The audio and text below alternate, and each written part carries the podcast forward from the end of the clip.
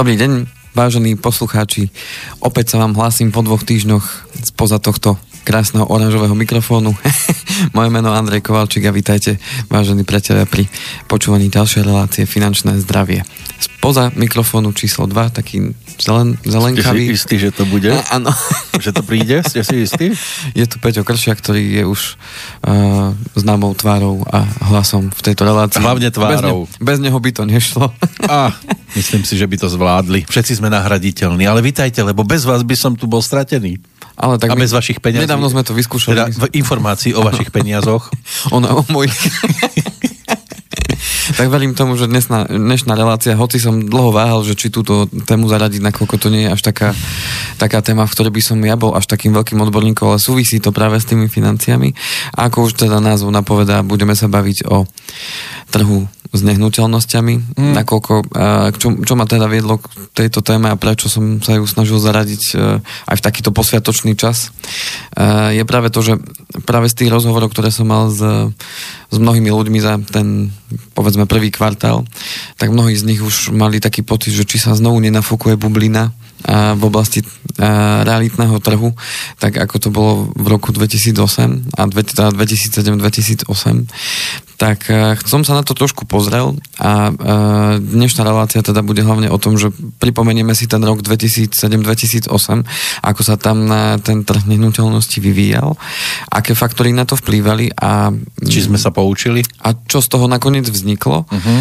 a aké to malo teda následky. No a porovnáme si to práve s dnešnou situáciou za posledné roky a ako sa ten trh nehnuteľnosti vyvíja teraz. No a následne to uzavrieme tým, že povieme si určité možno závery, pohľady a odporúčania, že čo v takejto situácii a v dnešnej dobe teda vo vzťahu k nehnuteľnostiam robiť a ostatné už necháme potom na vás. No, budeme listovať v takej tej knihe historickej, čo sa týka tohto vytržníctva, keď je to o tom trhu nehnuteľnosti. Ano, ano. V deň, keď si pripomíname Svetový deň kníh a, a veľkú postavu histórie menom William Shakespeare, v deň jeho narodenia, dokonca z hodou okolností a jeho úmrtia sa stretávame takto. Hlavne po veľkonočných sviatkoch, keď mnohí možno ešte dospávajú, Áno, niektorí možno ešte kúpu. Žiaci ešte môžu, lebo tí majú, tuším, ešte, ešte veľkonočné prázdniny áno, dnes. Áno, áno. To je inak neuveriteľné. My sme museli hneď po Veľkej noci ísť do školy. A oni ešte môžu dospávať opicu z malinovky. Ale ja si pamätám už ako dieťa, že my sme mali prázdniny, teda deň po. Aj vy ste už, vás to zasiahlo, táto ano. príjemná, pozitívna vlna. Áno, áno, áno. Hm? A my sme museli aj v sobotu, lebo pracovná. Áno. A potom sme možno aj na zemiakové brigády, ale asi nie v tomto čase už jarnom takomto. Ešte sa nevyorávali. Ešte nie, až neskôr. No. No, ale to som zase odbiehol od témy, ktorá bude dnes podstatnejšia. E, nie každý rieši nehnuteľnosti a nie to ešte denne, aby sa nad tým, aby nad tým uvažoval, to bolo až po Veľkej noci. To bož nie, ale však je teraz obdobie, kedy... Lebo riešil skôr tie hnutelné, ano. aby to riadne striekalo. Áno. A, a, a, aby dievčatá boli vyštípané. Aby boli zdravé celý rok. No, vy tento sviatok takto riešite, že chodíte s korbáčom? Skôr doma len. Už, teda... už len doma, už, už ho nedonesiete ďalej ako po prach vlastného domu. Áno. Asi tak. Taký Ako veľký korbáč? S otcom, sme, s otcom sme chodievali, to, to určite sme dodržiavali, kým som bol ešte uh, na strednej škole, tak som aj potom sám chodil, lebo otcovi sa už nechcelo. Mm-hmm. tak som potom ja chodil už sám. No a potom to tak postupne tak... Zakapalo odznievalo, že to už bolo potom len v rámci tej také blízkej mm. rodiny.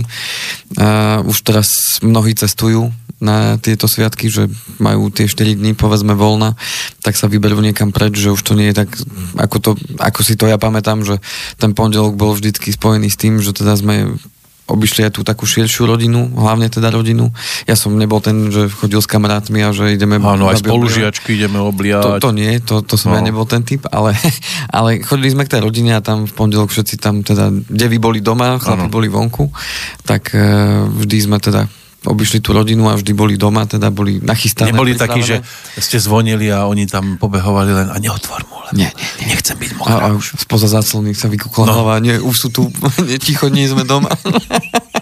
Lebo aj takto sa dorobovalo. Áno, Ale áno. tak zase potom boli takí, ktorí otvorili a mali ste tú voňavku. Áno, áno. A ešte sa nám stávalo, že aby sme si neminuli, tak sme zapchali dierku a pofrkali, akože pofrkali a že o, ako krásne vonia. Áno. A keď to by bolo 74. No. voňavka v ten Áno, a my sme v tej chvíli zistili, že je to vlastne celé klamstvo pre nás, lebo ani sme ich neovoňali a aj tak povedali, že voňajú. Áno. Tak sme to zas zrušili. Lebo na peniaze sme už boli starí, Áno. aby sme si brali, na alkohol sme boli ešte mladí, aby sme si mohli nechať naliať, tak už nás to mrzelo. Áno. tak sme to nechali tým ďalším generáciám. A dnes už je to o tom, že keď sa bliežia tieto sviatky a majú byť obchody zavreté, tak to vyzerá ako keby malo prísť zrútenie sveta Áno, áno, áno. a áno. hladomor. Mnohí nakupujú, ako keby mesiac mali byť zavreté obchody. Áno, to je tak. A ja som to zažil. Som bol v sobotu, že nejdem vo štvrtok, že pôjdem v sobotu No. nakúpiť tie také základné veci a Mňa prekvapil už piatok, to že bol zavretý. Lebo s tým som vôbec nepočítal. No tak, ale to sa dalo prežiť. A potom sa dalo prežiť aj pondelok, aj nedela, aj dohromady obidva sviatky. No. Áno, áno. Ale ako dobré je to, že si aj môžu aj predavačky oddychnúť. Aj predavači.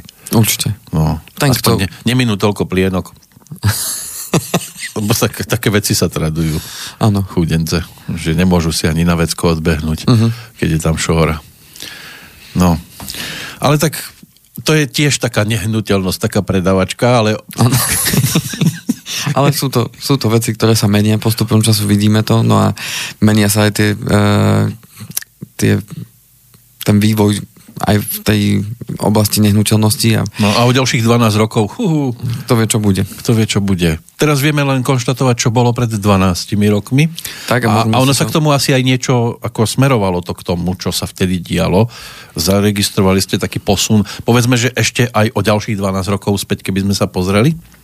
Že ešte predtým... To v 95. Tam som až tak ďaleko Tak to hlboko ste neklesli. Tak, tak hlboko som ne, ne, nepátral, že ako to bolo mm-hmm. vtedy. Uh, skôr tie grafy, ktoré boli dostupné, tie informácie, ktoré boli dostupné, všetky, alebo väčšina z nich teda uh, sa pohybovala do roku 2002, kde a budem teda aj o tom rozprávať, že v tom 2002 Bol tam a- taký varovný prst? Skôr to bolo postavené ako taká základňa, že toto je akože Od tohto sa odvíja dej. tak a od tohto, od tohto uh, toto bola akási teda základná Štartovacia čiara. tak a na to základe tak. toho sa potom uh, vyvíjali tie určité ukazovatele. Čiže bude to zaujímavé, povieme si, ako to. Ale ako už to bolo. až v tom 2007 sme vedeli, ako tá krivka vyzerá od toho 2002. Áno, už to bolo, už to bolo uh, viditeľné a tam práve dochádzalo k tým narastom. A práve začnem tým, že sa pohle, pozrieme do toho roku 2008, kedy to celé vyvrcholilo a povieme si, aké tie faktory vplývali počas uh, toho obdobia až teda do toho roku 2008. A chcete to brať tie- celoslovenský, alebo iba Budeme to brať, región? Budeme to brať celoslovenský, koho by to zaujímalo, lebo myslím, že už nebude veľmi čas na to, aby sme to regionálne nejako hodnotili, aj keď občas spomeniem to, že v ktorých regiónoch, ako sa to vyvíjalo. Ale e, budem sa pozerať na globál ako, ako celoslovenský. Takže e, tie faktory, ktoré ovplyvňovali ten enormný narast cien v roku 2008, neviem, e, nepozeral som na stránke, že či ste tam dávali ten obrázok, ktorý som vám Áno, posielal. áno, áno. Taký, taký, taký, Taký graf. graf, áno, to bol. Ja som to chcel dať tak, lebo tento graf je uh, viac menej smerodajný k tomu, aby sme Má to tú pochopili. modrú linku a červenú linku. Áno, áno. Tam pre nás je podstatná, eh, pre nás je podstatná tá, Modrá? Tá ktorá ide tak prudko hore, A tá červená išla tak tá prudko. červená. No a tam Ona taký najskôr klesla chvíľku a potom sa vyšvihla. a potom sa vyštvihla hore, áno. No a tu si poviem práve o tých faktoroch, ktoré to, ktoré to ovplyvňovali. Ten enormný narast cien v tých posledných dvoch rokoch, to znamená, že z toho poklesu, keď sa to vyšvihlo smerom hore, uh-huh. tak uh, ten, ako každý trh, uh, na každý trh vplýva dopyt a ponuka. To znamená, že ten dopyt uh, po nehnuteľnostiach a po vlastnom bývaní bol naozaj vysoký a stále pretrváva dodnes. Dovolím si ja teda tvrdiť z môjho pohľadu. To znamená, že ľudia chcú bývať, chcú mať vlastné bývanie. Mm, je to stále o tom, že my sme štát, alebo teda vnímame to vlastné bývanie akože môj dom, môj hrad. To znamená, že tá filozofia tam stále je, že chceme mať vlastné bývanie. Zapustiť korene a už sa neodsťahovať. No a, a vplyv na to má aj samozrejme, že tá ponuka je nižšia ako ten dopyt. To znamená, že tých bytov je málo.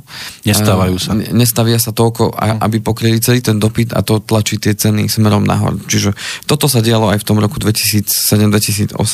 Čo na to ešte vplyvalo, boli samozrejme aj banky, pretože tam už tie ceny nehnuteľnosti boli v takej výške, že to už pre mnohých, alebo pre drvivú väčšinu obyvateľstva nebolo možné kúpiť v hotovosti, ale potrebovali to financovať. No a vtedy ešte banky bez problémov poskytovali financovanie 100%, niektoré dokonca až 120%, že vám ešte poskytli peniaze navyše akože na... Ano, na nábytok. Na nábytok m, bola to, m, čo ja viem, jedna banka, ktorá to takto poskytovala a, a tam sa dostaneme k tomu, že prečo to tak bolo. E, to znamená, že tie banky poskytovali naozaj takmer každému, kto prišiel a povedal, že áno, som zamestnaný, mám príjem a chcem hypotéku, tak uh, tie banky cítili, že to bude veľký biznis, tak samozrejme tie hypotéky vo veľkom schvalovali. Uh, samozrejme, na druhú stranu vplývajú na to aj, uh, aj dodnes, na to vplývajú aj tie realitky, to znamená aj tí realitní makléri, s tým, že tam, keď som si aj čítal určité články z toho roku 2007-2008, tak tam sa aj často skloňovalo práve prechod Slovenska na euro a e, práve tie vyjadrenie tých maklérov, alebo teda e, tých realitiek vtedajších, tak boli práve o tom, že príde euro, ešte to pôjde smerom hore. Strašili. Kupujte teraz, áno, v úvodzovkách strašili, mm-hmm. to znamená, že e, ľudia v tom v tom zmetku a v tom, že videli, ako tie nehnuteľnosti stúpajú za tie, za tie roky, čo vidíme na tom uh, grafe, ten rok 2006, 2007, 2008, tak tam, tam, tam je to naozaj... hore riadne. Tam to je vstúpajúca krivka, povieme si potom aj o číslach. A uh, tým pádom ľudia boli ochotní aj za tie vysoké ceny kupovať, pretože sa báli toho, že ak nekúpim tento rok, tak o rok to bude ešte o... Ešte to vystrelí vyššie, no. Tak radšej kúpim teraz. No a uh-huh. to, toto celé podporované ťahalo, ťahalo tie uh, ceny nehnuteľnosti smerom nahor. No a samozrejme tí kupujúci k tomu prispievali tiež, pretože keď tí predávajúci videli, že aha, veď tí ľudia stále kupujú a stále no. ten dopyt je, tak poďme s cenou ešte hore. to znamená, že uh, a ľudia to stále boli ochotní kupovať. No, no, to to proste nezastaviteľné na jednej strane. No a, a vznikala cenová bublina a ten graf, ktorý sme tam a, dali ako teda úvodný obrázok, tak tá druhá modrá čiara predstavuje a, priemerné mzdy Tie rástli síce tiež, ale, ale podstatne pomalšie. Ale podstatne pomalšie. To znamená, mm. keď sa dostaneme do čísel, tak uh, od toho roku 2002, ktorý použijeme ako štartovaciu čiaru, tak uh, narastlo to o 155% do roku 2008. To znamená, že 150, to ako 1,5 násobne vstúpla cena povedzme bytu uh, priemerne no. na Slovensku. Áno, stál 300 tisíc na začiatku a teraz keď plus 150%, tak povedzme, že nejakých 750, 750 áno. A v priebehu, v priebehu v podstate 6 rokov, hej? To mhm. znamená, mm. že to je naozaj vysoký rast. No a čo sa týka Ten, toho... kto ho stihol kúpiť za tých 300 a potom ho strelil za 750... Mohol byť spokojný. Fú. Mohol byť veľmi Mohol spokojný. si kúpiť ďalší byt a ešte aj, aj garzonku. Napríklad. Ale podstata je tá, že e, či to bola cenová bublina, vidíme na tom, že ako sa spravili tie priemerné mzdy. To znamená, že tie priemerné mzdy narastli v priemere o 61% za tých 6 rokov. To znamená, že tam bol obrovský nepomer medzi rastom miest a rastom tých nehnuteľností a tým pádom môžeme hovoriť o tej cenovej bubline, pretože e, ako to aj definovala e, Národná banka Slovenska, teda zastupkynia vtedajšia v tom roku 2008, keď sa aj pýtali na to, že čo je to cenová bublina, tak podľa jej slov je to neprimeraný rast cien nehnuteľností na bývanie s hrozbou ich poklesu v dôsledku zlého zhodnotenia. Ja poznám len Pančuchovú bublinu, to je priestor, ktorý som si nachystal na peniaze, ktoré som do Pančuchy nikdy nevložil. Áno. to ma nikdy napadlo. Hm. Tak toto ja mám väčšinou. Aj vreckovú bublinu mám takú, že tam mám priestoru, ale nejak peniaze som ano, si tam ano, nedal. Ano. No, zabudli ste. No, ale toto je úplne iná bublina. No a, a tá cenová bublina môže byť v akékoľvek oblasti. Keďže sa bavíme o nehnuteľnostiach, tak samozrejme týkalo sa to teda cien nehnuteľnosti a toho enormného narastu, ktorý bol teda ovplyvnený tými faktormi, ktoré som spomínal. S tým, že ešte čo treba dať do súvisu tú vec, že a, ako boli na tom hypotekárne úvery vtedy, čo sa týka úrokových sadzieb, tak a, keby sme brali priemer, a, alebo tak keby sme brali, že pri fixe 5 rokov tá priemerná úroková sadzba bola 6,1%. Uh-huh. Keď tie fixácie ale vtedy boli samozrejme nižšie, pretože sa predpokladalo, že skôr či neskôr tie úrokové sadzby pôjdu dole, tak väčšina, väčšina uh, žiadateľov išla vtedy skôr na fix 1 alebo 3 roky tej úrokovej sazby a tam to bolo niekde v priemere okolo 5%. To znamená, že aj pri takýchto vysokých úrokových sazbách boli ochotní ľudia sa zadložiť teda kupovať tie nehnuteľnosti aj za takéto vysoké ceny. No a čo sa potom, ešte bol zaujímavý jeden článok z roku 2008 zo začiatku, že, e, ktorý hovoril o tom, že nepredpokladá sa, že by to malo akože sa zastaviť, práve naopak, že ešte to bude rásť mm. a tam bolo spomínané práve aj to euro. Príde euro, tak, e, tak môžeme očakávať ešte ďalší nárast. No a aký to malo výsledok, čo sa teda udialo za tie dva roky vplyvom tých faktorov, ktoré sme si vymenovali, tak takmer o 46% narastli ceny v priebehu dvoch rokov. Čo je teda naozaj dosť. No a Následne splasnutie bubliny a postupné zreálnenie cien nehnuteľnosti znamenalo, že v priebehu ďalších 4 rokov, čiže od roku 2008 až do roku 2012, No to spadlo zase. Tie nehnuteľnosti poklesli v priemere o 20%. No, tí, čo kupovali v tom 2008 a pozreli sa na stav cien v 2012-2013, tak si zase museli hľadať muchu na čele, aby mali dôvod si presnúť tak oficiálne, aby to nebolo blbek. Že Áno, čo sa deje. Každý na nich pozerá. No a čo sa udialo v tom 2008, že to spľaslo? Tak spľaslo to aj z toho dôvodu, že prišla teda celosvetová ekonomická kríza, ktorá k nám prišla zo západu, teda konkrétne ano. zo Spojených štátov amerických, kde práve tá cenová bublina realitná bola ešte viac nafúknutejšia ako u nás. Hmm, a tam oni to majú splaslo. všetko nafúknuté. Aj brucha už majú nafúknuté. A keď sa to prelialo cez celý svet v podstate, keďže tie finančné trhy sú najviac prepojenými trhmi, aké, a, aké vôbec na, na, na našej zeme guli sú, tak sa to a, pretavilo do celého sveta a, a tým pádom začal aj opadať ten, a, ten pozitívny pohľad na všetko, že iba rastieme, rastieme, rastieme mm-hmm. a že všetko pôjde dobre, tak e, ľudia začali byť opatrení a samozrejme zvažovali, keďže videli, že aha, zrazu predáv, e, začali sa e, firmy k tomu stavať tak, že zastavila sa výroba, začalo prepúšťanie a niektoré firmy išli až do krachu a tak ďalej, to znamená, to mnohí si pamätáme teda, čo sa dialo v tých najbližších dvoch rokoch, troch, až by som povedal a tým pádom ľudia prestali premýšľať nad tým, no tak asi bývanie teraz nie, keďže nemám istotu v tej práci. A to zase spôsobilo aj to, že ten trh nehnuteľnosti a teda tie ceny no. začali klesať postupne a klesali najbližšie 4 roky. To znamená, že čo sa e, v konečnom dôsledku udialo a čo som ja videl e, v realite u klientov, ktorí v tom 2007-2008 kúpili nehnuteľnosti, a tu naviažem práve aj na tie banky, ktoré poskytovali tých 120%, aj tam to boli prehnané očakávanie, že ono to ešte bude rásť.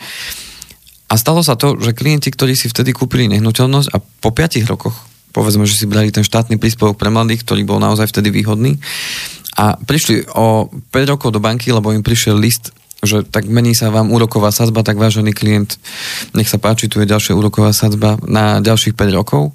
To znamená, že to bolo v tom roku 2000 2012, tak prišli do banky no a zistili nemilú vec, že hodnota ich nehnuteľnosti reálna vtedy poklesla. Poklesla a je nižšia ako hodnota ich úveru.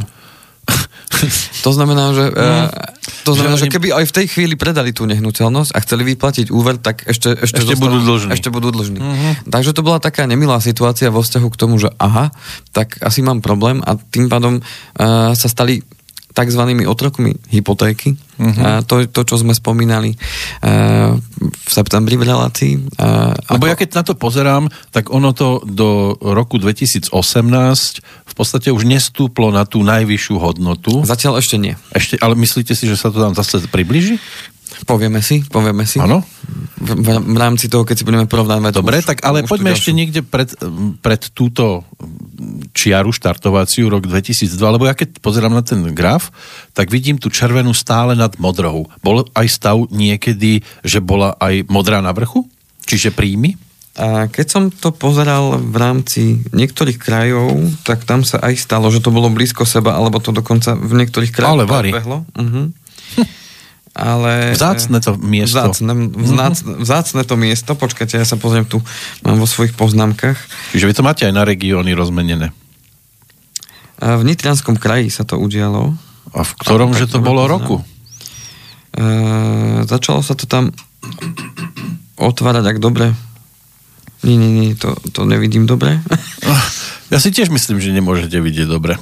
Tak to. Pokiaľ ide o takýto graf, že by to niekde bolo aj Žilinský, opačne. Žilinský kraj to bol a to bolo v roku 2000, 2016, keď tam nehnuteľnosti poklesli Aha. a dostali sa na... Tam sa tá modrá dostala na červenú. Mám to černo bylo vytlačené, tak sa mi ťažko Jaj. identifikuje, ktorá je to krivka. Takže musím ísť tak, tak... Musíme sa asi na to Áno. tak pozerať. Ale v Žiline sa to udialo, áno.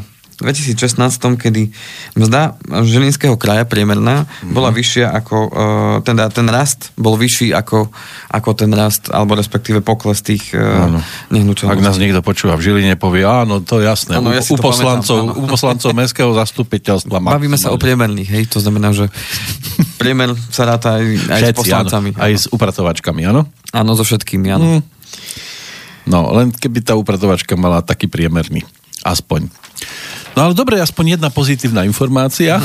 že aj toto sa môže udieť. Hľadal som nejaké pozitívum Áno. v tom, lebo furt sme len pri tých ne- negatívach, tak aspoň jedno sme odhalili. Žilina, super, aspoň, aspoň chvíľočku. Aj keď zase v súčasnosti je to o niečom inom.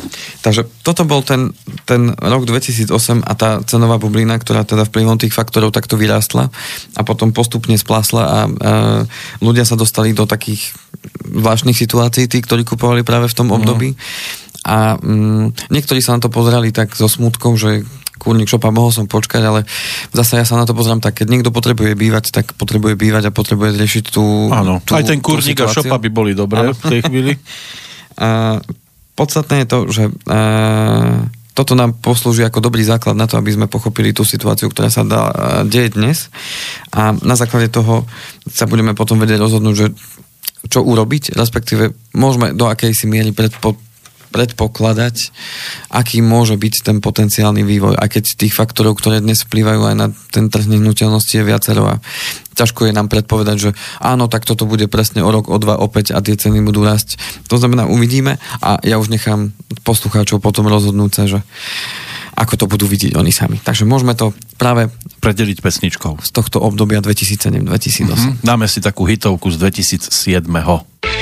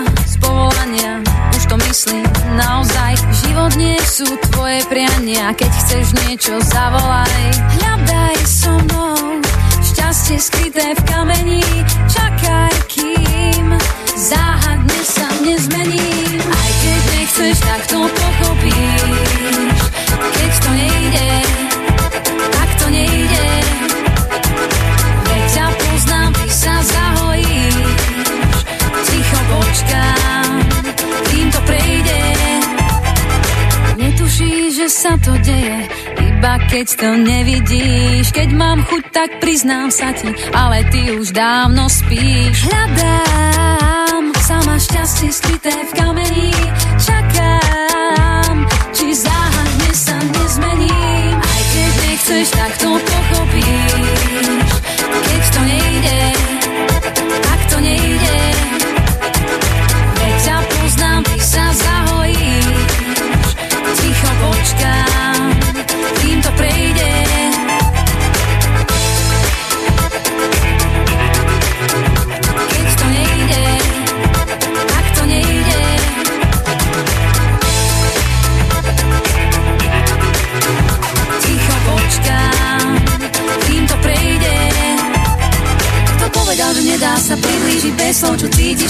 že baví ťa to viem. Vždy dáva pravdu, ten dodáva preslov Dobre spím, len keď si usteliem To povedal, že nedá sa priblížiť bez slov Čo cítiš, tak vidíš, že baví ťa to viem. Vždy, vždy má pravdu ten, ten, kto ustelie Aj keď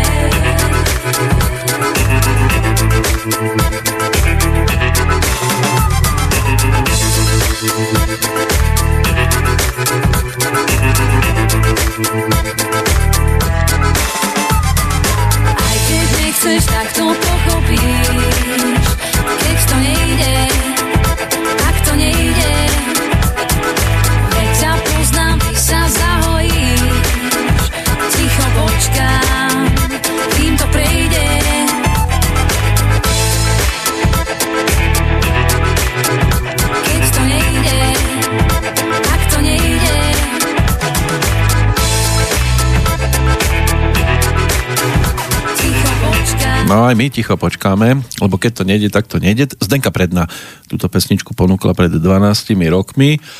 No a mnohí by si boli vtedy kúpili nehnuteľnosť, ale keď to nešlo, tak to nešlo. To nešlo. A možno, že boli aj radi, že si ju vtedy nekúpili. S odstupom rokov to mohli zhodnotiť, tak lebo tie ceny zase poklesli. Áno. No a e, potom začali zase stúpať. Takže teraz si pozrieme e, sa na obdobie, dá sa povedať, súčasné. Uh-huh. Aj Od keď- toho 2015. Aj keď ja som to poňal tak od toho 2010. lebo mm, Uh-huh. Tam sa to tak výraznejšie zosunulo. Nejaký, áno. nejaký, vývoj e, s tým, že zameriam sa potom aj na a, tie roky, kedy to začalo stúpať. Čiže a, teraz prichádza tá a, otázka otázka tá, že a, aké faktory v tej súčasnej situácii vplyvajú na tú cenu. To znamená, od, Sú iné ako vplyvali predtým? budú podobné, ale vstupujú do toho iný, iné veci zase a, a hlavne regulácia, povieme si. A od toho 2010 až 2018 tak a, rast tej nehnuteľnosti bol o 10,8%. Uh-huh. Lebo tam ešte sme mali 2 roky až 3 roky po, po, pokles ešte a potom to začalo postupne stúpať. Ale rast začal v roku 2015 a pokračoval až do roku 2018 a pokračuje aj teraz. Hoci mnoho odborníkov tvrdilo, že v roku 2019 sa ten rast už zastaví a skôr sa bude mierne znižovať, avšak e, zatiaľ to stále stúpa. Mm. Aj e, za, od toho 2015. do 2018, čiže 2015 za tie 4 roky to stúplo o 16,6%. No mám nehnuteľnosť, tak som ako sliepka sediaca na zlatom vajci, nie? Áno.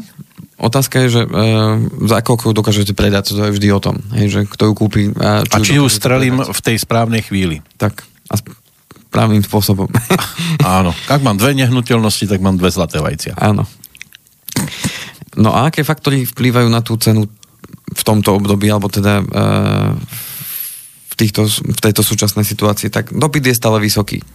Nových bytov je stále málo, hoci teda vidíme aj v Banskej Bystrici, že mnoho tých bytov sa stavia, ale treba to vnímať aj tak, že vždy je tam nejaký odstup. Hej? To znamená, že tým, kým ten developer začne stavať tie byty, tak to trvá Áno. niekedy 2 až 3 roky. Nasľubuje sa s plagátmi a podobne, že? vybaví povolenia, kým nazbiera peniaze. Kým, Aj ľudí. A kým, a kým zasa začne stavať a potom mm-hmm. samozrejme, kým sa dostavia. A je, je taký záujem výrazný, povedzme, keby sme, ak máte vôbec také znalosti, že chcú ľudia vlastniť nehnuteľnosť alebo len obývať. Skôr stále si myslím aj vplyvom toho, že ako tie ceny rastú, že e, aj ten objem nových úverov stúpa v podstate v bankách napriek e, re, regulácii, tak e, jednoducho stále to pretrváva u nás, že áno, chceme vlastniť. Uh-huh. To znamená, že chceme vlastniť nehnuteľnosť a v nej zotrvávať. To je príjemné, že sú ľudia tak nastavení pozitívne, že si veria, že budú mať zamestnanie a neprídu oň, lebo vtedy sa, predpokladám, najčastejšie zadlžujú. Tak keď do toho človek vstupuje v tom pozitívnom zmysle, že povedzme okolo tej 25 až 30 že vtedy sa tak ľudia vo väčšine osamostatňujú, tak áno, tak veria tomu, že povedzme tých 30 rokov budú schopní splácať tú hypotéku. Áno. A dívajú sa na to tak, že aj inflácia odkrajuje e, z tých dlž- požičaných peňazí, lebo tým, že inflácia je niekde plus minus okolo 2%, tak v podstate e, aj to vnímajú, že dneska síce splátka, ja neviem, 300 eur je veľa, ale o 10 rokov už tých 300 eur nebude znamenať toľko a ich mzda pôjde hore. No hej, len aby sa im zase nezdvihlo 300 eur na 600. A samozrejme to môže s tým súvisieť. Mm. Uh, podstata je tá, že kto dneska chce bývať a chce bývať vo vlastnom, mnohokrát nemá inú možnosť, ako to rieši práve vo forme hypotéky. A či sa im to podarí, či to sa nepodarí, tak bude závisieť od veľa faktorov zase. Ktoré Celý život je riziko. Tak, keby sme sa na to dívali tak, tak nakoniec... Nič nebudeme riešiť. Tak. Mhm, zostaneme pri maminej sukni. Tak. Takže ten dopyt stále je vysoký a tlačí tie ceny nahor. No a samozrejme tie ceny nahor tlačia dostupnosť tých hypotekárnych úverov, keďže sme svedkami historicky najnižších úrokových sadzieb, aké vôbec v histórii Slovenskej republiky v rámci hypoték boli, tak samozrejme tá dostupnosť úverov je vysoká a e, tí ľudia jednoducho vidia, že aha, tak pred povedzme 12 rokmi 2007-2008 e, to boli úrokové sazby pri fixácii 1 až 4 ročnej niekde okolo 5%, dneska je to niekde okolo 1%, hej, to znamená, že to je veľký rozdiel. To znamená, že aj toto nahráva tomu rastu a preto tie ceny majú tú tendenciu od toho roku 2015 tie posledné 4 roky rásť. No a samozrejme aj zvyšovanie tej priemernej mzdy a tým zároveň aj reálnej mzdy.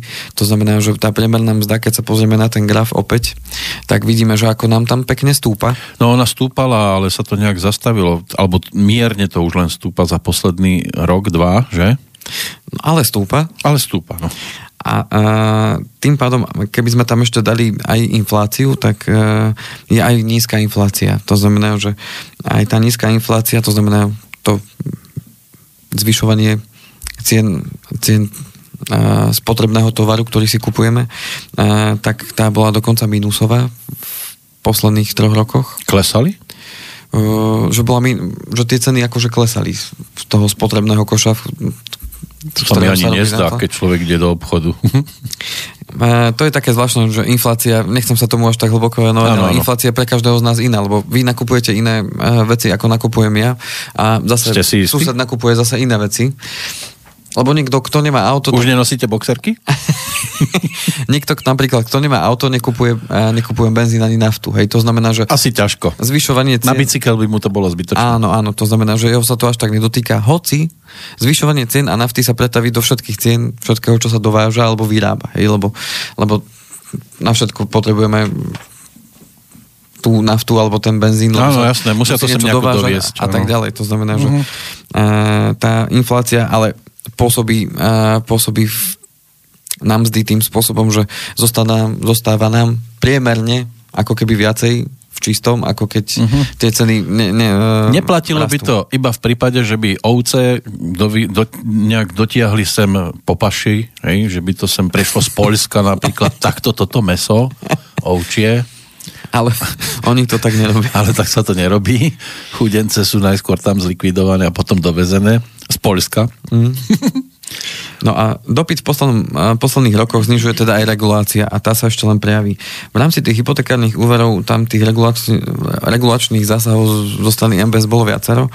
Ja len spomínam to znižovanie LTV, to loan to value, to znamená, že koľko percent z hodnoty nehnuteľnosti vám poskytne e, banka na financovanie.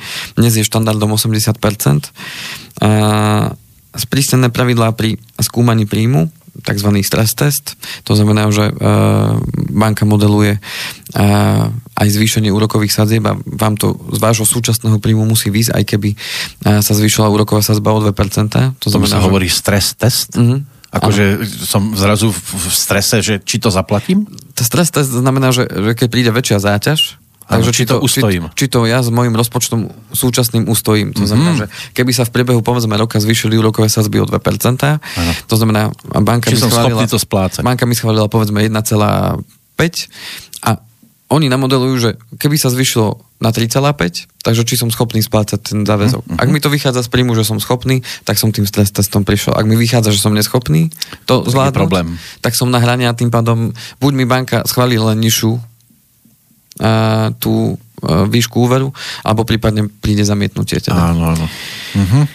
No a samozrejme prichádza, v minulom roku prišiel už aj úverový strop, to znamená, že maximálne 8 násobok ročného príjmu je ten strop úverový, to znamená, koľko maximálne finančných prostriedkov si viem požičať od finančných inštitúcií a do toho sa zratávajú nielen hypotekárne úvery, ale všetky úverové um, úverové programy, ktoré sú, čiže aj kreditné karty, povolené pre čerpanie spotrebné úvery, všetko.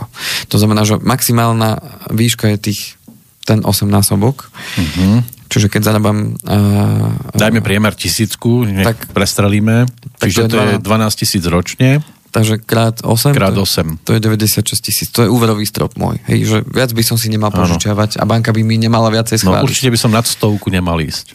Tak. Tak a banky to už začínajú naozaj striktne dodržiavať, to znamená, že prepočítavé povedia, áno, toto, toto Ale je tak zase maximum, hej. 100 tisíc na byt, to už by bol asi nejaký palác mierny.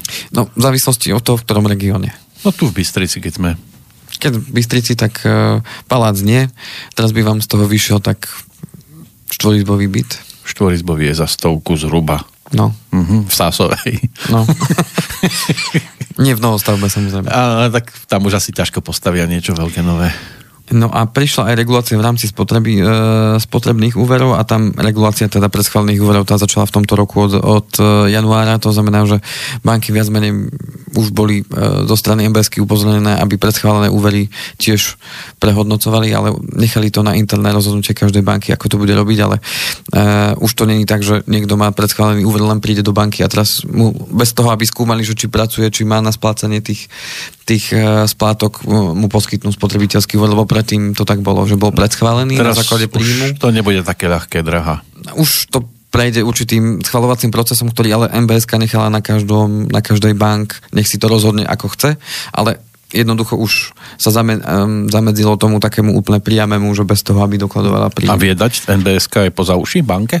Určite áno, keby došlo k tomu, že, že nejaké percento tých úverov, lebo oni majú evidenciu, to znamená, že keby videli, že, že aha, tak táto banka má nejak, sa zvýšilo percento nesplácaných úverov hm. určitého typu, tak Čiže ona je tu v takej pozícii takého policajta nad nimi, Skôr takého regulátora, Alebo regulátora. kontrolóra, kontrolóra, ktorý ich... jednak- aby sa proste nez, nezbláznili niektoré banky a začnú požičiavať o 106. Jednoducho, jednoducho kontrolór, ktorý sa snaží o to, aby tá finančná stabilita tých bank bola zachovaná a zároveň veľmi dôležitá a podstatná vec, finančná stabilita tej, toho jednotlivca alebo tej rodiny ako základnej jednotky ekonomickej štátu, keď sa na to pozrieme z toho ekonomického hľadiska. Pretože ak ľudia budú zle, to znamená, nebudú im finančne vychádzať a budú, uh, budú tápať a budú v mínusoch, Áno, začne Tak- sa to sypať ako domček z kariet. tak sa to začne sypať ako domček z kariet, pretože tí ľudia a, automaticky e, buď budú využívať bankroty, to čo sa teraz začalo tak v poslednom období tak veľmi markantne využívať, že tie osobné bankroty. Áno, najskôr žijem na veľkej nohe, na vysokej a potom však padne to, tak no, dáme bankrot. No. Potom, a, a potom prichádza aj k tomu, že a, prichádza s tým frustrácia, to znamená, a, keď lebo musíme sa na to pozerať tak nejako celistvejšie, tak samozrejme, keď sú problémy a finančné, tak to vedie potom v tých rodinách Sú takí, ktorí si to Hádkam. veľmi berú k srdcu. hádkam, rozvodom. a- Áno, áno, áno.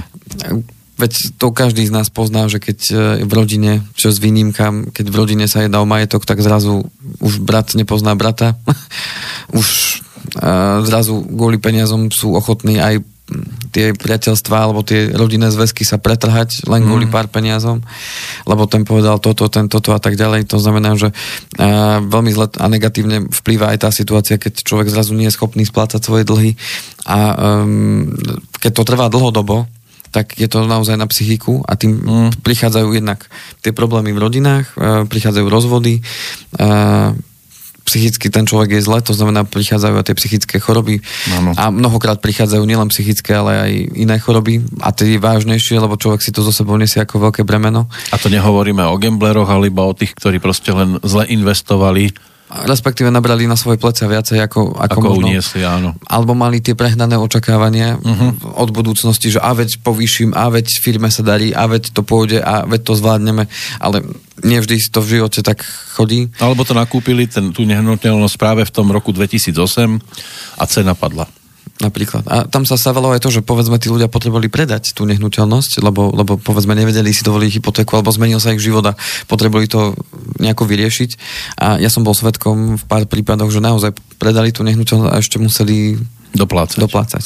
To znamená, že uh, toto je práve to, že keď uh, sa udejú v živote veci, no musíte ich nejakým spôsobom riešiť. A práve tu je tá regulácia zo strany MBS na mieste, že ten, jednak zaviedla ten úverový strop a jednak, uh, jednak aj, že znižuje to tzv. LTV, to znamená to percento financovania z tej hodnoty nehnuteľnosti. Aj keď na druhú stranu v praxi to funguje tak, že pokiaľ máte dostatočný príjem, ktorý viete banke preukázať, tak banka vám vie poskytnúť na ten rozdiel, povedzme na tých 20% vám vie poskytnúť aj spotrebiteľský úver. A tá zároveň naozaj výrazne vie predražiť e, potom tú nehnuteľnosť a stojí vás to o niekoľko tisíc eur viacej, ako, ako keby ste tie vlastné prostriedky mali pripravené. Čiže všetko sa dá obísť, ale podstata je tá, že treba myslieť na to, že dotkne sa to nikoho iného, len vás a Mm. Preto je na zváženie, že či, či naozaj do toho takto ísť. Áno, my neriešime veľmi to LTV, skôr LTT. Alebo LTT. No. Viete, ako je to. Len tak, tak. No a no. aký to má výsledok, tieto faktory? Chcete ho už dať teraz, alebo ešte chcete jednu prestávku? Um, dokončíme a potom, a potom prejdeme, prejdeme na, na, na poslednú časť, že či je to bublina a čo môžeme od toho očakávať. Takže tak dokon, dokončujte, dokončujte. Takže dokončím, že aký to má výsledok a, a čo môžeme dnes vidieť, je práve rýchly rast zadlženosti obyvateľstva. To znamená, tie úrokové sadzby veľmi nízke. Ceny bytov nestúpajú až tak prudko ako v tom roku 2007-2008. Priemerná mzda rastie, ekonomike sa darí, nezamestnanosť nám veľmi klesla. To znamená, že zvyšuje to tu ten pozitívny pohľad na veci, ako sme si povedali. To znamená, OK, tak bereme teraz hypotéku, sú nízke sadzby, poďme teraz kúpiť nehnuteľnosť, však kedy, kedy nie teraz. To znamená, že poďme, poďme a tým pádom došlo v posledných rokoch, čo sme mali aj v predošlých reláciách, ktoré sme tomu venovali naozaj enormnému nárastu tých uh, uh, úverov nových a to, že sa teda Slováci zadlžujú. A napriek tomu ten dopyt po vlastnej nehnuteľnosti je stále vysoký, to znamená, to stále tlačí tie ceny nehnuteľnosti nahor, čo vidíme teda, že za posledné 4 roky to stúplo tých 16,6% a postupne to stále rastie. Odborníci tvrdili, že v tomto roku nie, napriek tomu v 2019 ešte tie ceny stále rastú, lebo stále sú pozitívne očakávania. Zo strany bank sú informácie, že neplánujú dvíhať úrokové sadzby, nakoľko Európska centrálna banka dala informáciu, že neplánuje v tomto roku roku tú základnú rokovú sadzbu uh, dvíhať, to znamená, že nebudú sa dvíhať ani uh, hypotekárne úvery, ak tak, tak len veľmi, veľmi mierne. To veľmi mierne znamená, že za posledný pol rok narastli úrokové sazby o 0,1%. Hej, to znamená, to bagateľ, že, a pri, pri, fix, pri fixe 5 rokov, to znamená, že to je naozaj mierna korekcia pri 100 tisícovom úvere je to možno euro 52 eur mesačne. Hej, to no. znamená, no, že to, to si nevšimneme. Jedna káva mínus. To není, áno, jedna káva. Mesačne. Keby bola jedna káva denne, to by sme si všimli. áno, no mesačne jedna káva. No a no, rastie cena najmä, najmä bytov. To znamená, že teraz keby sme si porovnali, že budeme sledovať krivku vývoja cien bytov, vý, e, krivku vývoja cien e, povedzme pozemkov a rodinných domov, tak budeme vidieť, že tie byty naozaj stúpajú. Prečo? No pretože e, tie faktory, ktoré na to vplývajú, sú práve tie, že mnoho ľudí pracuje v mestách, to znamená, chcú pracovať v meste, pretože uh, chcú mať bližšie do práce, nechcú veľa cestovať. Uh, hlavne keď vidíme Bratislavu a vidíme tie satelitné mestečka, tak uh, tam, tam vidieť, že bývať v meste niekedy je výhodou, že nemusí až tak veľa cestovať a stráviť zápcha. dve hodiny v zápche a tak mm. ďalej. To znamená, že tým pádom tá cena bytov rastie, lebo aha, tak ja mám tú prácu a môžem tam prejsť pešo, tak si radšej kúpim tú byt a to tlačí tú cenu smerom no, no, Jediné, čo potrebujem, sú papuče. A samozrejme, že tých bytov je málo, keď zoberieme aj krajské mesta, či už Bystrica, Košice, nemyslím tým mám Bratislavu, tak tých bytov je málo. Hoci my tu s dopravou zase až taký veľký problém nemáme.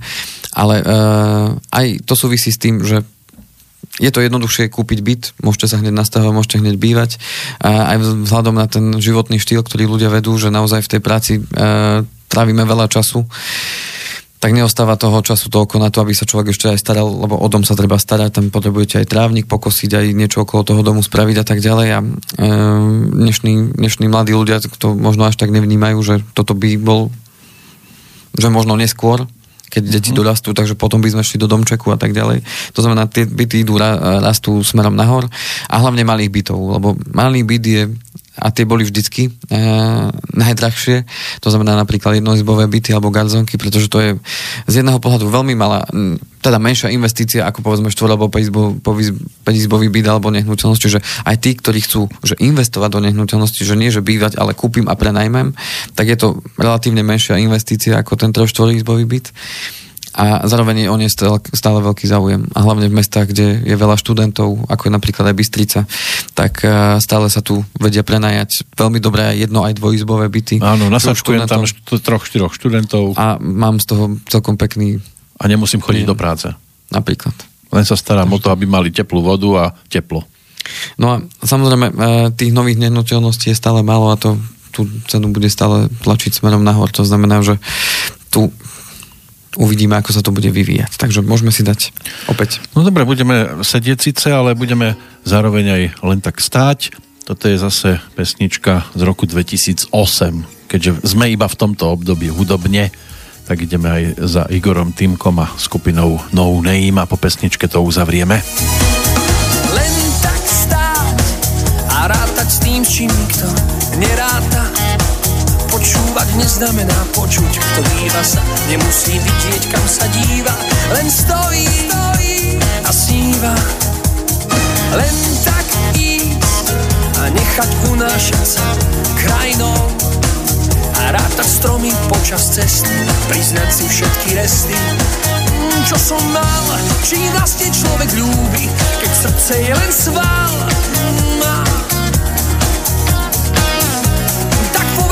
Čím iným, milovať som ťa mal. Len tak môcť vrátiť život naspäť, rokov pár, zameniť slová významy a ešte raz byť neznámy, čistý mladý pár. To sa len ľuďom stáva, že niečo iné dôjde, než sa očakáva. Tak prečo mám ten pocit, že niekto to už zdal? Zdal, zdal. Čím vlastne človek ľúbi, keď srdce je len sval? Wow, oh, oh, oh. Tak povedz mi čím iným, milovať som ťa mal. Tak sa nám rozchádzajú svety, povedané slovom básnika. Sme ako achilové pety.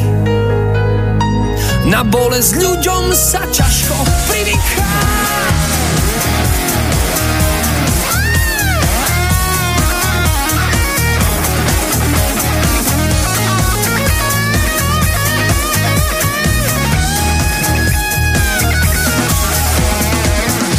Čím vlastne človek ľúbi, srdce je len sval.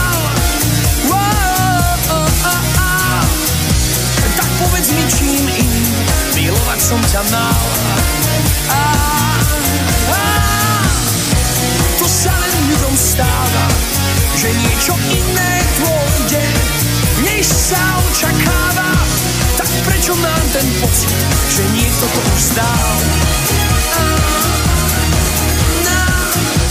čím vlastne človek ľúbi, keď srdce je len sval. Tak povedz mi čím iným, milovať som ťa mal. Milovať som ťa mal. Ako spieval v pesničke Igor Týmko, sa nám rozchádzajú svety, povedané slovom básnika, sme ako achilové pety a na bolesť ľuďom sa ťažko privíka. Platí ano. aj vo finančnej sfére. Áno, však aj to je bolesť, keď človek... Uh, sa zadlží a... A keď nevie pokryť svoje, svoje životné potreby, uh, lebo tie peniaze sú na tej hierarchii potrieb, uh, dá sa povedať, na začiatku. No, je to blbo nastavené, že to je o peniazoch. A keď ich nemáte a dlhodobo a, a ste taký typ, ktorý aj keby mu dali hneď takto na stôl milión, o chvíľku nemá zase nič. No, buď, buď s tým nevie narábať, alebo prídu ľudia, ktorí ho to jednoducho len ošmeknú. No, dôležité je sa aj vzdelávať v tejto oblasti. Podobne ako to robíme so zdravím, že sa vzdelávame to, čo ako naše telo funguje, čo príjma, čo nepríjma, tak aj s tými financiami no, dobre sa vzdelávať. Len viete, keď nemáte bunky, môžete mať kopec dobrých odbornej literatúry, kníh na stole, a, a aj tak z toho nepoberiete tú múdrosť, ktorú treba. Dôležité je vzdelanie a potom to aplikovať v praxi. Lebo akékoľvek vzdelanie, ktoré človek nevyužije v praxi, sa stáva zbytočným. Ja tomu rozumiem, len Takže- niekto z nás, povedzme, nemá tie bunky, že, že to dokáže pretaviť do praxe tým správnym spôsobom. A tu to aj, aj v zdravotníctve to tak funguje, potrebujeme lekára. Alebo No, potrebujeme niekoho, kto nás prevádza. No, no, no. Aj v tej, na tejto ceste to znamená, že aj v oblasti tých financií si viem nájsť toho sprievodcu alebo človeka, ktorý mi s tým pomáha. No ale pot- A- zatiaľ, čo pri lekárovi, e, lekár tiež potrebuje lekára, tak finančný človek z tohto sveta, ako ste vy, vy nemáte svojho poradcu. No v podstate mám, pretože... Máte? Pretože to, Doma ženu, áno. Že... Tam je to jasné. Ale v podstate e, moje, moje možno rozhodnutia takéto väčšie, hej, že povedzme, ja neviem, kúpa bytu alebo takéto záležitosti, keď sa rozhodujem, Idete že, za niekým iným. tak s mojím, áno, s mojím, mojím vedúcim, teda vedúcim. A vedúcim a koho? To už sa jeho, to som sa ho nepýtal. No, to by som rád vedel, že kto je najvyššie a s kým sa ten najvyšší radí potom. S najvyšším. Eš, áno. Pane Bože, dovol a po- pomôž, aby Áno. som to zvládol. Áno. A V myslíš podstate si, že... každý z nás sa s tým najvyšším, čo to Meremek radí. Áno, lebo viem si predstaviť, že doktor, keď si zlomí nohu, tak si to sám neoperuje. Áno, Tam potrebuje iného lekára alebo zubár, áno. že si sám nevrtá. Tak ide k inému zubárovi, ale pri tejto oblasti alebo vo vašej oblasti, ktorej sa Ale vy mnoho vecí človek zvládne sám, samozrejme, nepotrebujem na to oslovať ešte niekoho iného. Mhm. Kopec vecí zvládne sám, možno také väčšie rozhodnutia, alebo také, čo človek ešte neurobil. Um, Alebo guvernér Národnej banky. je prirodzené, Potrebujem peniaze, no tak si podpíšem. To znamená, že človek, keď niečo nerobil, napríklad s niečím ešte nemá takú skúsenosť, tak ja oslovujem aj mojich e, kolegov, samozrejme, aj keď pripravujem návrhy pre mojich e, klientov, tak keď s niečím nemám až tak skúsenosť, alebo niečo, niečo už viem, že kolegovia riešili. No nepojedli ste všetku múdrosť tak, sveta. tak, je normálne, že si radíme medzi sebou. Takže... No. A nie je to o tom, že poradím mu a mu to zle, 10%. zle, zle mu to dopadne, Áno, áno. A sa mu budem smiať. nie, nie sú to také škodoradostné povahy vo vašej nie. blízkosti, našťastie. No, ale chceli sme a slúbili sme, že to nejako uzavrieme a respektíve Takže dodáme otázka, je, bodku. takže otázka je, či je to bublina. No, tá bublina. Takže teraz pozrieme sa na vývoj tých miest, opäť na ten graf sa vrátime, uh-huh. úvodný, tak keď sa pozrieme na vývoj tých miest a vývoj uh, tej cien nehnuteľností, tak samozrejme áno. Už sa k sebe priblížili dosť výrazne a zase sa trošku od seba od, ale, ke, oddelili. ale keď si všimneme ten rok 2008, tak to nie je taký extrém. No, to nie to je znamená, teda. že nie je tam taký extrém zatiaľ, ktorý by e, naznačoval, že ide o bublinu. Taká menšia medzierka je tam teraz už. To znamená, že nie je to, nie je to tak, ako to bolo v tom roku 2008, e, pretože mnohí, práve na to narážam, prečo som zaraž, zaradil túto reláciu teraz, že mnoho ľudí práve v tomto období, pretože banky opäť majú akcie a znovu e, Lákajú, lákajú. kampania na hypotekárne úvery a tak ďalej, realitná kancelária takisto, uh, už je to v jednom prúde, tak uh, práve veľa ľudí hovorí o tej bubline, že ja mám pocit, že to už je bublina. Tak keď sa pozrieme na to v súvislosti s tou priemernou mzdou, tak nie je to taká bublina. Ani by som si nedovolil tvrdiť, že je to bublina uh, oproti tomu roku 2008, lebo tam vidíme, že ten enormný naraz bol spôsobený práve, práve tými prehnanými očakávaniami a tým, čo sa udialo uh, v rámci toho obdobia, keď malo prísť euro a tak ďalej a išlo tam doslova v úvodzovkách o strašenie a tým pádom to vyšvihlo tie ceny hore. No a mzdy nám narástli od roku 2015 o 12,3% a ako som spomínal, uh, tie nehnuteľnosti o 16,6. Čiže tie nehnuteľnosti nám rá, rástli rýchlejšie ako tie mzdy. No a inflácia mala priemer 1,42%. To znamená, že najväčší rast reálnych miest bol v roku 2014 až 2017, lebo tam bola záporná inflácia. No a to viedlo práve k tej spomínanej zadlženosti obyvateľstva, lebo ľudia zrazu mali tých voľných peňazí viacej, lebo mzdy sa dvíhali hore, úrokové sadzby klesali dole, ceny nehnuteľnosti iba mierne rástli, to znamená, bol to ideálny čas pre tých ľudí z ich pohľadu, že OK, tak teraz, ak nie, kedy, ak nie teraz, keď sú nízke úrokové sadzby a mne ešte aj dvíhajú mzdu mm. a tie ceny nehnuteľnosti až tak prudko nerastú, ale stále rastú, tak radšej kúpime tento rok ako o rok, lebo zase nám to stupne o 6-7%. Najviac to narástlo v tom poslednom období v Nitre, Mm. až takmer o 23% narastli ceny nehnuteľnosti a to vplyvom toho, že už bolo teda jasné, že prídu tam nové spoločnosti, veľkí investori, ktorí zdvihli aj laťku v rámci tej priemernej mzdy v danom regióne.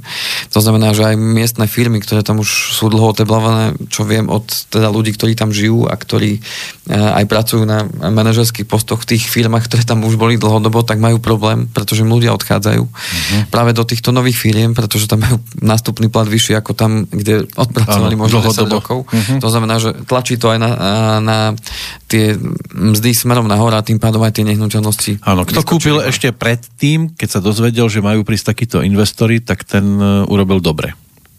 No a čo sa týka, že čo môžeme očakávať v tomto, toto je zase len môj pohľad, ne, nehovorím, že to tak bude.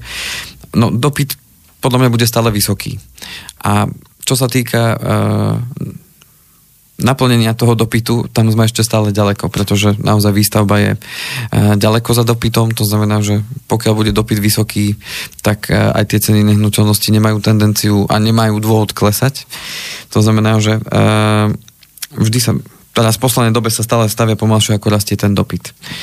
No a tá regulácia, ktorá ktorú som teda spomínal, tak jej dôsledky sa prejavia v tomto a v tom budúcom roku. To znamená, že Môže to zastaviť rast cien, pretože e, tie banky už naozaj teraz e, nastúpia na tú cestu, že naozaj bude obťažné získať hypotéku vyššiu ako 80% od júla, lebo tam už majú prejsť na tú takú radikálnejšiu zmenu, že uh, už to percento poskytnutých úverov nad 80% nemôže prekročiť 5% z celkového objemu. To znamená, že tam zase uh, to môže mať za následok, že naozaj tie ceny nehnuteľnosti nebudú až tak prudko rásť, pretože ľudia už nebudú vedieť tak kupovať. E, a bude to taký prechodný rok, tento 2019, kedy sa ukážu tie regulácie a v tom 2020 sa to naozaj už prejaví a môže to naozaj buď zastaviť, alebo dokonca aj trošku znížiť tie uh, ceny nehnuteľnosti, pretože logicky, ak nebudú ľudia schopní kupovať, alebo si povedia, no tak OK, ja nebudem kupovať za predpokladu, že si budem musieť brať ešte aj spotrebák, tak ja radšej dva roky počkám, nasporím si nejaké peniaze a až potom si kúpim tú nehnuteľnosť, tak tým pádom to stlačí tú cenu tých nehnuteľností minimálne tak, že nebudú rásť alebo respektíve začnú klesať. Škoda, že sa v tomto smere ľudia nevedia nejako dať dohromady a že teraz nebudeme just kupovať. Ide o to, že... To by riadne spadlo. No toto sa, dá, toto sa ovplyvňuje práve tou mienkou, lebo ja som sa práve stretol s tým, že tie realitné kancelárie... Teraz, robia si prieskum? Uh, robia si marketing, to znamená, že hovoria práve o tom, že no pozrite sa, no zoberte si hypotéku teraz, pretože od júla zase bude sprísnený, teraz, teraz vám to ešte vyjde, v júli vám to už nemusí výsť. To znamená, že práve tie, práve tie uh, rast tých cien ešte predpokladám, že minimálne do toho júla bude, pretože uh, takto masírovaní ľudia z jednej druhej strany, ešte vám vyjde článkov, sú. Vyjde, vyjde pár článkov v novinách, že čo sa chystá mm-hmm. a mhm. už ľudia samozrejme a hneď to ešte stlačí tú cenu nahor. Začnú sa mrviť. Takže tým pádom, a áno, idem rýchlo teraz kúpiť, hoci vidím, že kurník šopa v priebehu roka alebo v priebehu pol roka tá nehnuteľnosť stúpla o 5000, ale radšej kúpim teraz a, ale je to zase umelo vyšvihnuté uh-huh. práve z tohto dôvodu. To uh-huh. znamená, že otázka je tá, že či budem kupovať emocionálne alebo s rozumom a zase z každého pohľadu jedného človeka, jeden človek, ktorý raz potrebuje bývať a povie si, no kurník, ale mne aj nájom dvíhajú, tak radšej ja si kúpim tú nehnuteľnosť sám, lebo ju potrebujem. A zase iné je, keď to idem kúpiť len kvôli tomu, že sa bojím. Ano. Že to ešte bude viacej, lebo už mi hovoria, už máš 35 rokov, už si kúp dačo. Už máš 40 rokov. nebývaj iba v karavane. Už si kúp dačo, prosím ťa. Lebo tak, ten stan ti nevydrží dlho. Takže veľa, veľa robí aj tento psychologický efekt a marketing, či už z jednej alebo z druhej strany. No hmm. a čo robiť v tejto situácii? To naozaj ťažko povedať. Lebo každý prípad je Individu- Je to individuálne. A je to veľmi individuálne u každého z vás, milí posluchači, že čo v danej situácii je dobré urobiť. To znamená, že najlepšie je sadnúť si sám so sebou, ako ja hovorím, porozmýšľať nad všetkými pre a proti a zvážiť aj možno taký ten nie vždy len optimistický scenár, ale aj taký ten negativistický scenár možno zakomponovať do toho rozhodovania, že nie vždy sa bude len dariť smerom do hore, mm. ale že sa môže aj niečo uh, zmeniť. No a tá kríza, o ktorej sa rozpráva čoraz viacej, no ono to logicky jedného dňa musí prísť, že z toho rastu pôjdeme aj do poklesu. Či to bude hlboký pokles, alebo to bude mierny. Ťažko predpovedať. Ja len moje odporúčanie pre každého z vás, bez ohľadu na to, či máte hypotéku, či idete kupovať, či neidete kupovať, ja to budem spomínať zase aj v tomto roku. Tvorte si rezervy, koľko sa dá, koľko môžete a potom ľahšie budete zvládať akýkoľvek nástrahy, ktoré môžu prísť v budúcnosti. Áno. Je po Veľkej noci, tam, kde majú iba chlapcov, tak tam si mohli včera vypolievať niečo, kde majú dievčata, tam sa muselo investovať, lebo prišli kupači. Áno. A tam, kde je vôľa, tam je cesta, ako povedal. Hmm. Áno, legendárna múdry. veta, áno. Niekto múdry. Takže... Hľadajte toho vôľa, a, bude aj, a príde k vám aj cesta. Áno, urobí sa. Čo o dva týždne? Um, nechám si to ešte prejsť hlavou, že Dobre. čo o dva týždne, čomu sa budeme venovať. Uvidíme, čo vyskočí aktuálne. No a ja sa v každom prípade budem tešiť a vážení posluchači, budem rád aj za vaše otázky, námety a prípadné pripomienky k našej relácii, aby sme boli čoraz lepší. Tak, nehnuteľnosti sme dotrhali, trh nehnuteľnosti odkladáme. A hlavne nech nás neroztrhajú. Ďakujeme Andrejovi Kovalčíkovi z Banskej Bystrice sa učí Peter Kršiak. Majte pekný aprílový čas ešte stále, už posledný týždeň. Do počutia. Táto relácia vznikla za podpory dobrovoľných príspevkov našich poslucháčov. I ty sa k ním môžeš pridať. Viac informácií nájdeš na www.slobodnyvysielac.sk Ďakujeme.